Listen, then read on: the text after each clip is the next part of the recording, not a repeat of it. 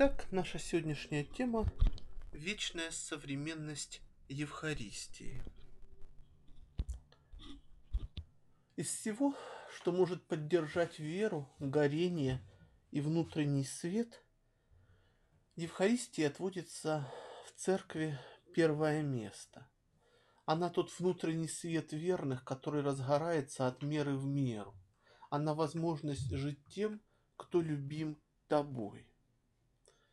Евхаристия дарит нам и других людей, которые становятся родными в Боге, нашими собратьями, при условии, конечно, что они этого хотят. Весь свет мира – это Бог, и Он, по мысли отцов, свою любовь до конца исчерпал в литургии, в акте всецелого дарения всего себя. Единственное, чем можно ответить Богу, это ответным подарком себя Ему. Именно этого ждет тот, кто любит, любимого и его любви. И наша любовь к Нему должна быть в полную меру того, что мы можем совершить на земле. Поэтому Евхаристия с самого начала стала оформляться как центр церковной жизни, как центр любой из церковных общин и церкви в целом. Замечено, что те священники, которые глубоко живут правильной духовной жизнью, стараются причащаться как можно чаще и учат этому своих прихожан. Вокруг причастия строится не только жизнь церкви, но и жизнь христианина. Именно причастие помогает человеку жить небом. Некий священник говорил, что жизнь верующего должна проходить в сознании того, что он недавно причастился и скоро будет причащаться снова. Нередко бывает так, что причащающийся человек не испытывает при этом совершенно никаких чувств, ни радости, ни подъема, но причастие все равно действует. Постепенно, спустя годы или месяцы частого причастия, человек начинает ощущать мир в Духе Святом. Ему постепенно, не быстро, но открывается, что на всем мире лежит благодать. В советское время в Донецкой области, в городе Авдеевка, жил такой старец Борис. Он долгое время сидел в лагере за веру, за христианство, а когда вышел и начал служить священником, то, как это обычно бывает, какие-то завидующие ему церковные люди добились того, чтобы старец был отстранен от служения в храме, написали на него донос митрополиту, митрополит поверил э, доносу на святого человека и запретил этого человека в служении, то есть лишил его возможности э, служить литургии и вообще быть священником. Чтобы заработать на жизнь, старец Борис стал дворником при больнице. Он постоянно молился. Многие говорили, что получали помощь по его молитвам, хотя учеников у него по сути не было. И этот старец говорил, что у Бога нет мусора – он был дворником, но говорил, что у Бога мусора нет. что мусор, который он подметает, не скверен, что это часть сотворенного мира, что перед Богом скверен только грех, а на всем творении почиет благодать Божия. Этот подвижник воспринимал мир э, таким образом. И из предания мы знаем, что многие святые люди видели мир светло. В добротолюбии даже сказано, что тот человек, который видит мир светлым, чистым, устремленным к Богу, созданным для человека, видит мир правильно. То есть его угол зрения адекватен реалиям мира так, как его видит Бог. Праведники говорят, что у Бога нет плохого. Но эту светоносность мира человек постигает по мере приобщенности Богу. Святой Иосиф Исихаст говорил, что когда Бог будет в человеке, тот все будет видеть светло. И когда Бог будет потерян человеком, человек все увидит криво. Но как приобщиться к Богу? Как сделать его не просто философской категорией, но участником твоей личной жизни? Для этого и существует причащение. Помогая жить, действовать и видеть в Боге, оно дает возможность и жить, и видеть светло. И этому не могут помешать никакие обстоятельства. Один подвижник-исповедник, сидевший в Соловецком лагере за веру, говорил, что однажды ему удалось там совершить пасхальную службу, и это было самое яркое и светлое его воспоминание, и он не жалел о годах, проведенных в лагере. А другой священник-исповедник Анатолий Журавский в письме из лагеря, где он сидел за веру, письмо адресовано 9-11-1935 годом, пишет так.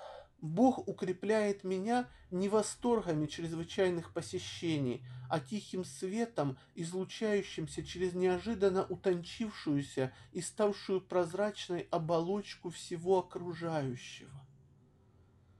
Благодать приходит в душу, которая истрадалась.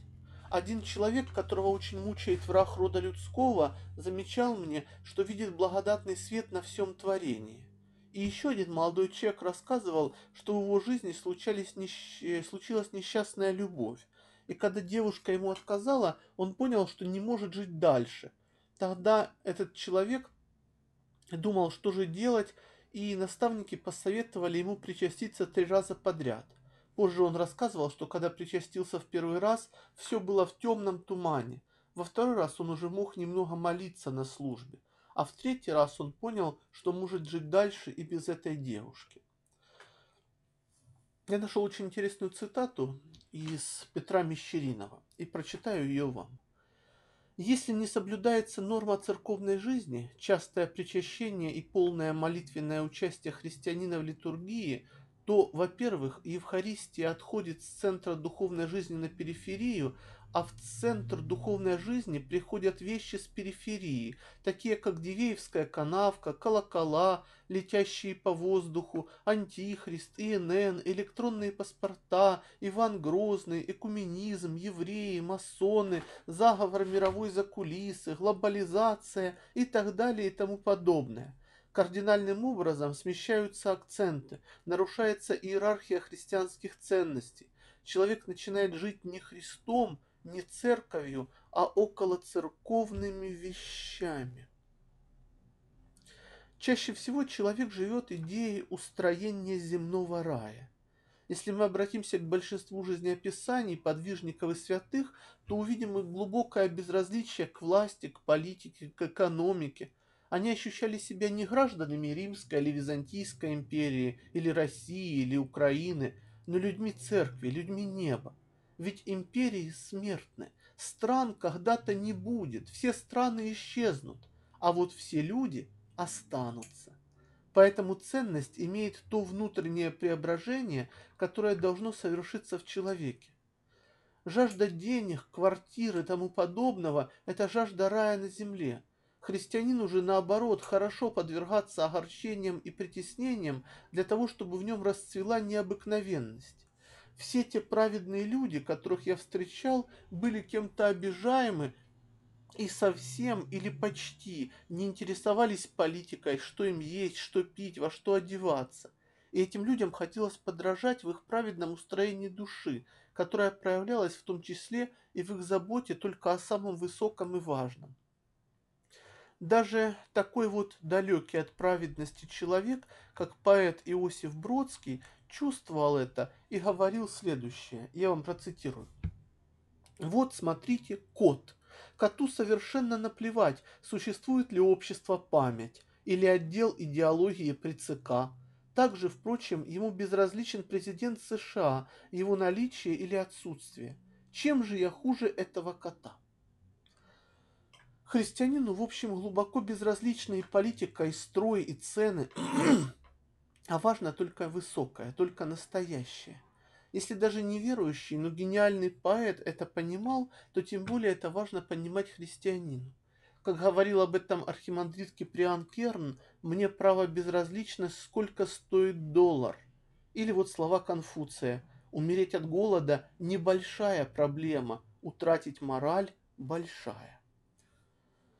И современные эсхатологические настроения, боязнь Антихриста, они также основаны на жажде именно земного рая, на желании хорошо жить именно на земле. Вот уедем мы в Дивеево, и в 30-километровой зоне от Дивеева Антихрист-то не будет. Но это же просто рай на земле, ничто иное. Э, Причем здесь Христос? Какое это отношение имеет к Христу? Но Господь пришел не для того, чтобы дать нам жизнь длинную, а чтобы дать нам жизнь вечную. Тому, кто любит, свойственно страдать ради того, кого он любит. Поэтому апостол говорит о страдании как о даре. Нам дано не только веровать в него, но и страдать за него.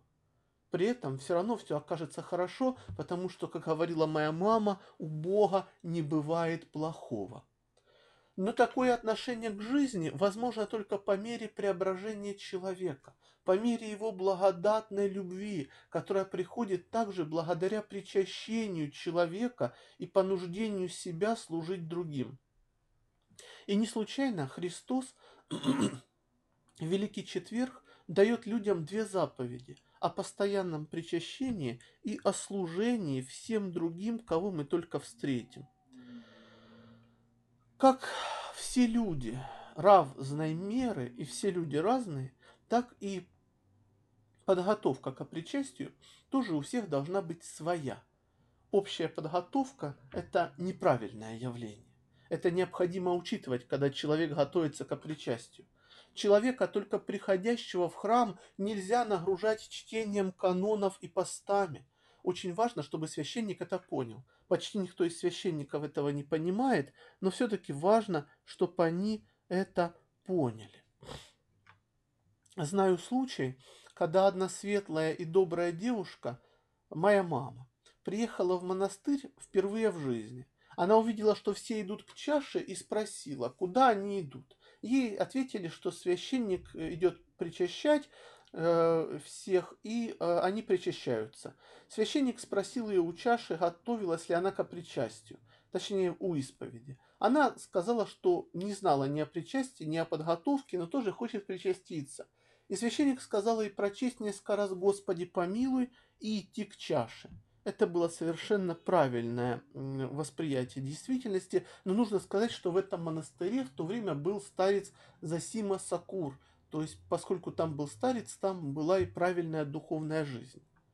Впрочем, я знаю опытных священников, которые дают правила подготовки к причастию в зависимости от того, кто их об этом спрашивает новоначальным маленькое, постоянным причастником сокращенное, или вообще его отменяют, если священник достаточно мудр и свободен в Боге и не боится уходить от уз шаблонности. Конечно, это редкие вещи. Найти опытного священника очень сложно, но так тоже бывает.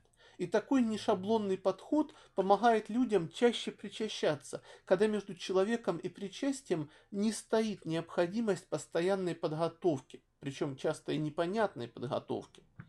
Но, к сожалению, не каждый священник понимает необходимость индивидуально измерять подготовку пришедшего человека. В РПЦ этого не понимает почти никто, а те, кто понимают, боятся, что на них донесут, что они не так все делают, они лишатся прихода по этой жалобе и по произволу своего епископа. Ведь не секрет, что епископы в РПЦ – это первые вредители всех хороших священников. Так, вспоминаю, в Почаевской лавре нас, проехавших туда через полстраны, не причастили потому, что мы постились два дня, а не три – но Почаевская лавра и в XIX веке славилась своей дикостью и суровостью в этих вопросах. Беда в том, что найти такой храм или монастырь, где вас будут причащать постоянно и без проблем, весьма сложно. И, как правило, это дается через конфликт со священником, которого необходимо поставить на место, чтобы он не мешал вашему частому причащению. Спросите, а как же духовничество? А до высоты духовничества священникам РПЦ, как до Киева Рачки. То есть о духовничестве тут и речи быть не может. Не случайно все те, кого я знаю, а знаю я многих, кто искал духовника, находили его в Европе, кого-то из старца афонской традиции, и потом уже с этими старцами переписывались. Благо современный интернет и средства коммуникации это позволяют. Или вот еще случай, произошедший лет 15 назад в Мариуполе. Жил там один добрый человек, у которого не было жены, а была мама. Как сказала о нем тамошняя жительница Ксения Павлова, он стремился к небу, и потому ему трудно было жить на земле. Он заболел психической болезнью, болезнь и привела его в церковь. Больше всего он любил причастие, но силы постепенно его оставляли. Болезнь брала свое. Даже литургию ему было очень трудно выстоять, а на вечернюю службу у него совершенно не хватало сил. И вот однажды священник сказал, что причащать будет только тех, кто бывает на вечерней службе. Это был как раз день его рождения. Человек не причастился, заплакал и ушел домой. Мама нажарила ему его любимых котлет, а он не ест. Она, что случилось? Ты причастился? А он ей, нет, я никогда больше не смогу причаститься, ведь я не смогу отстоять вечернюю службу. Его горе было таким сильным, что через два дня он повесился. И, как вы понимаете, никто не призвал к ответу священника за эту смерть. Вообще ни один священник так и не ответил перед людьми за тысячи поломанных жизней в РПЦ, за десятки тысяч таких вот историй, когда неумелые священники РПЦ брались за духовничество и доводили людей до самоубийства, душевной болезни, тяжелых психотравм, или призывали их отказаться от культуры, от красоты и так далее, плодили невротиков, испортили жизнь целому поколению неофитов 90-х годов 20 -го века. Никто из священников за это не ответил. А потом люди удивляются, от чего же на нашу землю пришла война? Может быть от того, что Бог все же смотрит, как священники губят его творение? Форма подготовки к причастию, как и всякая другая форма, должна истекать из содержания. Вспомним здесь слова из псалма и толкование на них Афанасия Великого. Слова из псалма такие «Тебе пожру жертву хвалы», а Афанасий Великий пишет как преуспевший отметает жертвы кровавые и, и дает обещание приносить жертву хваления. Эти слова, хотя и находились в духе ветхозаветной религии, но, несомненно, были очень необычными для тех, кто в вере искал буквы, а не духа. При этом псалом был общеизвестен. Его знали и использовали в храмовом богослужении древние иудеи. Так что вполне возможно, что некоторые из них просто не обращали внимания на такое кажущееся противоречие внешнего и внутреннего. Человеку всегда легче остаться на уровне формы и не идти в глубину. А между тем, только в глубинах своей души мы можем встретить Христа и Небесное Царство. Об этом говорит святой Исаак Сирин, что Господь вкладывает в каждого из нас все сокровище благодати, и наша задача – копать, пока мы его не обретем. Впрочем, и в обретении существует постепенность возрастания. Упор в религии на внешнее, на форму приходится по причине духовной лени. Легче пропеть псалом, чем внутренне поблагодарить Бога, вкладывая сердечный смысл в свои слова. Сталкиваясь с человеком, живущим духом, внешний человек веры, фарисей, всегда соблазняется им. Игнатий Бринчанинов прямо говорит, соблазняться – свойство фарисея. Почаще говорите эту цитату тем, кто в церкви соблазняется вашим частым причащением и вашей с таким трудом обретенной свободой, в том числе и свободой от дурости священства РПЦ. Фарисею кажется, что та внешняя форма, которую он усвоил, есть единственно допустимое выражение религиозного опыта. А между тем у каждого духовного человека благодать проявляет себя по-разному. Клайв Льюис об этом говорит, что только тираны и злодеи одинаковы, а святые величественно разнообразны. Можно сказать, что в церкви существует единство духа и разница в его выражении. Но только у тех, кто живет по Богу, кто духа имеет, кто ему причастен. Фарисей же имеет только форму и неприязненно относится к проявлениям духа. Известно, что форма без духа мертва, а дух в жизни каждого нового человека присутствует неповторимым образом, и это касается неповторимости личности человека. Поэтому и форма подготовки, которую человек избирает, у каждого своя. И эта форма подготовки не дело священника. Священник просто не имеет права совать туда свой нос, если, конечно, он не старец. Но старец вас никогда не ранит и не обидит, если, конечно, вы не дурак и не фарисей. Знаю случай, когда родителям десятилетней девочки священник сказал водить ее перед причастием на вечернюю службу и вычитывать ей, десятилетней, все каноны и последования к причастию. Но родители, к счастью, увидели, что девочке это не по силам, что это отпугнет ее от церкви. И они мудро перешли в другой храм. Ведь вычитывание молитв еще никого не сделало ближе к Богу, которому важна молитва от сердца. Профессор Алексей Осипов говорит по этому поводу – избави Бог вас вычитывать молитвы. В результате подобного вычитывания у человека может пропасть даже слабое чувство присутствия Бога. Однажды старца Павла Груздева спросили, почему он после причастия не читал благодарственные молитвы. И он ответил, я уже поблагодарил Господа в сердце своем. Эти слова старца неслыханы для фарисеев-формалистов, но именно так настоящесть себя и проявляет в этой жизни.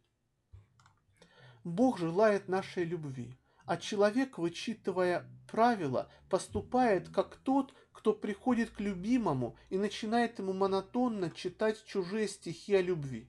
Этого ли хочет любящий? Не стихи чужие, причем мне нужны, ответит он, нужен ты сам. Верно это и в отношении Бога. Это говорит о том, что правила нужно соизмерять со своей жизнью, чтобы молитва и пост не были нудной обязанностью, но живым обращением к Богу. Чего мы ждем от причастия? Я, как и многие другие люди, долго не знал, чего вообще нужно ждать от причастия. Потом долгое время мне казалось, что после причастия человек должен испытывать несказанную радость. Но этого со мной никогда в жизни не бывало. И только потом я прочитал у святых отцов, что причастие действует различно и далеко не всегда как радость. Александр Генис в книге «Родная речь» пишет, что расшифровка текста – дело личного духовного опыта. И те плоды, которые человек обретает в причастии, также постигаются по мере его духовного опыта и не сразу. Скажу только, что причастие действует даже тогда, когда, казалось бы, оно никак себя в нашей душе – не проявляет. Но чтобы осознать это, требуются годы и даже десятилетия постоянного участия в литургической жизни. Один мой друг как-то сказал мне, что после причастия он видит благодать на всем творении, в воздухе, на деревьях, в окружающем его мире, и он понимает, что это результат причащения. Но при этом враг тяжело душает, мучает его душу. И он после причастия говорит, что, видя благодать на всем мире, в своей собственной душе он благодати не видит. В его душе темно, и он испытывает тяжелую муку от врага. Однако его наставники напоминают ему историю об одной монахине, которую враг много лет мучил плохими чувствами и мыслями. И спустя много лет мучений ей явился Христос. Она спросила, где ты был, Господи? А он ответил, в твоем сердце. Она удивилась и спросила, как это могло быть, ведь в моем сердце был мрак. И Христос ответил, ты противилась этому мраку и этим всегда освобождала там место для меня.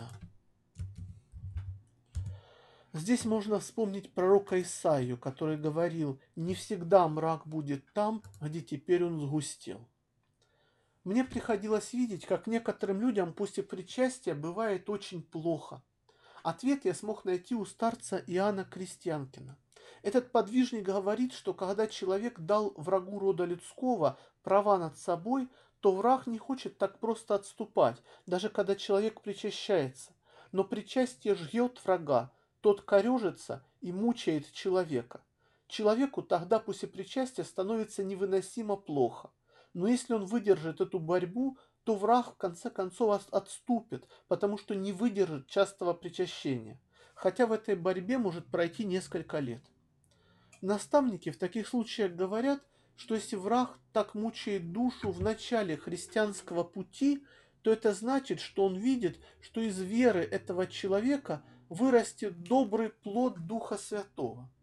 Впрочем, мучения могут быть не только в форме прямой атаки врага на душу, Бывает, что после того, как человек начинает причащаться, у него дома происходят скандалы, ссоры, но и они постепенно через несколько лет утихнут, если человек отважно будет причащаться дальше, причащаться постоянно.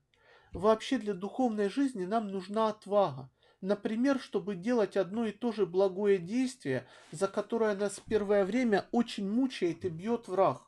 А это первое время может продлиться несколько лет, в зависимости от духовной силы, обретшего истину человека. Эта борьба за причастие имеет большое значение для Бога и для роста нашей души.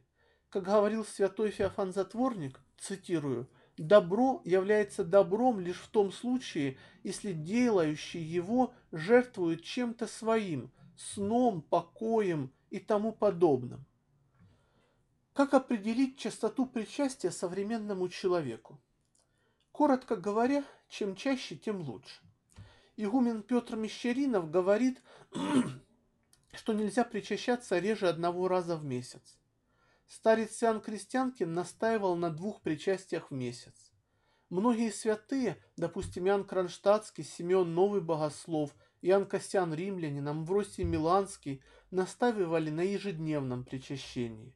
Другие святые, допустим, Василий Великий, святые Афонские Каливады, настаивали на причастии в несколько раз в неделю. Человек в современном мире часто сталкивается со своими собственным нежеланием идти к причастию. Это знак душевного нездоровья, так как нормой для человека должна быть жажда постоянного общения со Христом. Что же делать, если этой жажды нет? И ответ может быть только один – причащаться так часто, как только можем, ради того, что само причастие и пробудет в нас эту жажду частого причащения. Хорошо, если удается найти опытного духовника-старца, с которым можно обсудить частоту причащения. Те, кто ищут его, найдут такового. Я вспоминаю, как епископ Митрофан Горловский некоторым людям благословлял причащаться раз в неделю, другим несколько раз в неделю, а одной девушке, встречавшейся с парнем, раз в две недели, так как он считал, что молодые люди даже при самом лучшем отношении подвержены страстному влечению. Но это был всего лишь мнение священника. Старец на его месте мог бы дать и другой совет. Возможно. То есть частоту причастия можно определить с наставником, который понимает необходимость постоянного причащения. Возникает вопрос, может ли человек, совершающий грех, приступить к чаше? Может, в том случае, когда он хочет оставить этот грех. Но бывает и так, что у человека нет сил оставить свои грехи. Тогда святые отцы советуют честно сказать на исповеди Богу, что ты сам не можешь уйти от греха. Приведу такой пример. К одному московскому священнику пришла женщина, которая каялась в блудной связи с женатым мужчиной, то есть она была его любовницей. Она понимала, что это плохо, но говорила, что не может оставить этого человека, так как в ее жизни кроме него больше ничего нет. «Я знаю», — говорила она, — «что и после исповеди снова буду думать о встрече с ним, буду ждать эту встречу, встречусь, и все повторится». И священник ответил ей, что человек человеку тут помочь не может. Но пусть она честно скажет Богу, что вся ее жизнь – это этот грех, но она понимает, что это очень плохо а потом пусть она причастится. Так женщина и поступила. Через несколько недель она приехала к священнику и сказала, что после причастия она неожиданно почувствовала отвращение к этому человеку, к своему любовнику, и разорвала с ним всякое общение. Это событие было для нее чудом, ведь она встречалась с ним около семи лет. Это означает, что человек сам не может избавиться от греха, но он должен хотя бы хотеть этого избавления и Бог сойдет в его душу и поможет там, где по человеческому рассуждению может быть только горе.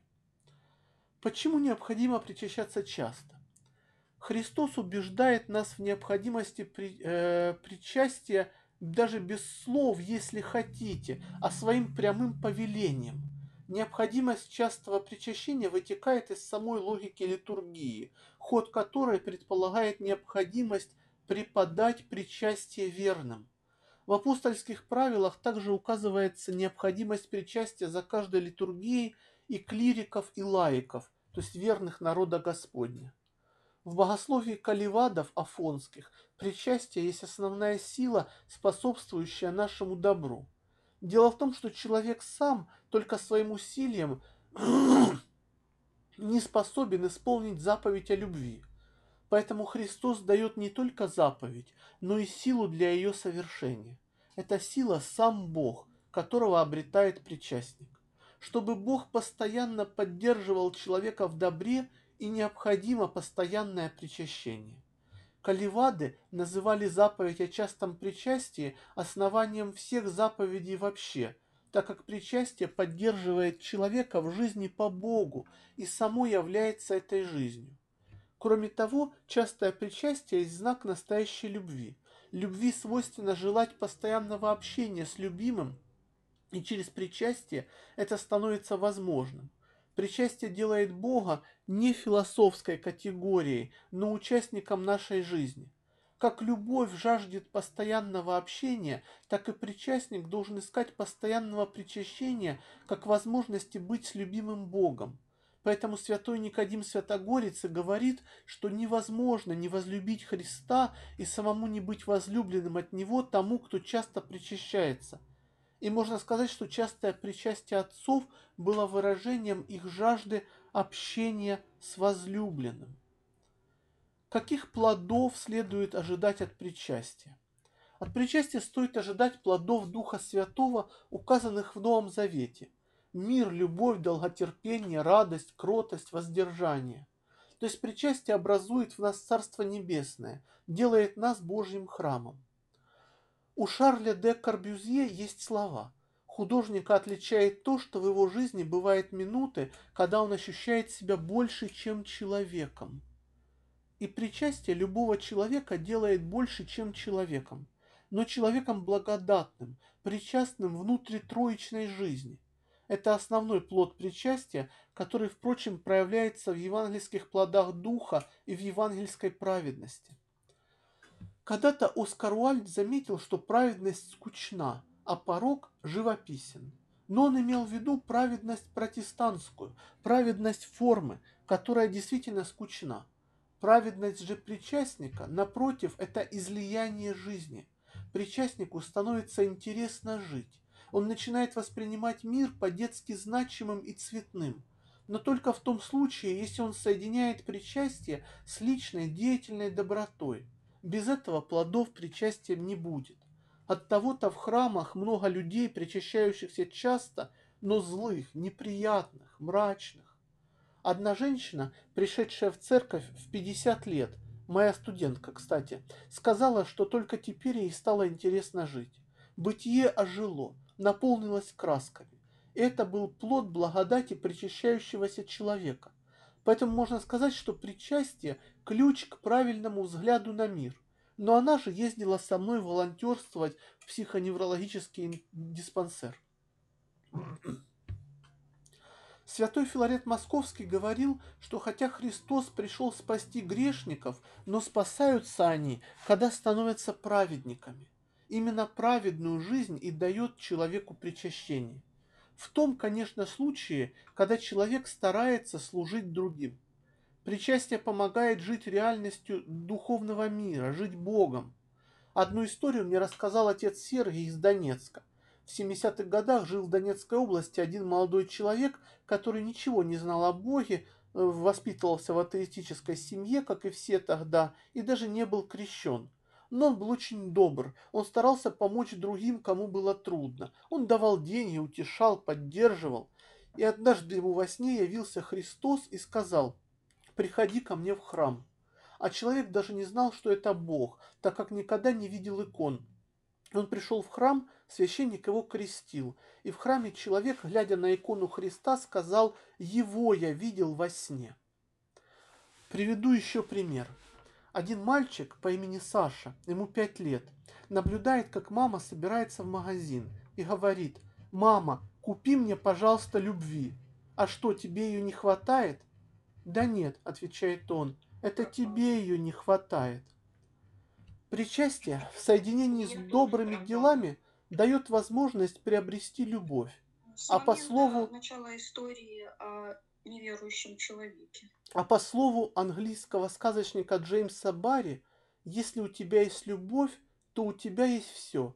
А если у тебя нет любви, то безразлично, что у тебя еще есть. пропал звук. Где пропал? На каком месте? На моменте истории, начала истории о неверующем человеке. Заново. Включи заново. Трансляцию. Сразу нет по-прежнему. Приведу еще пример.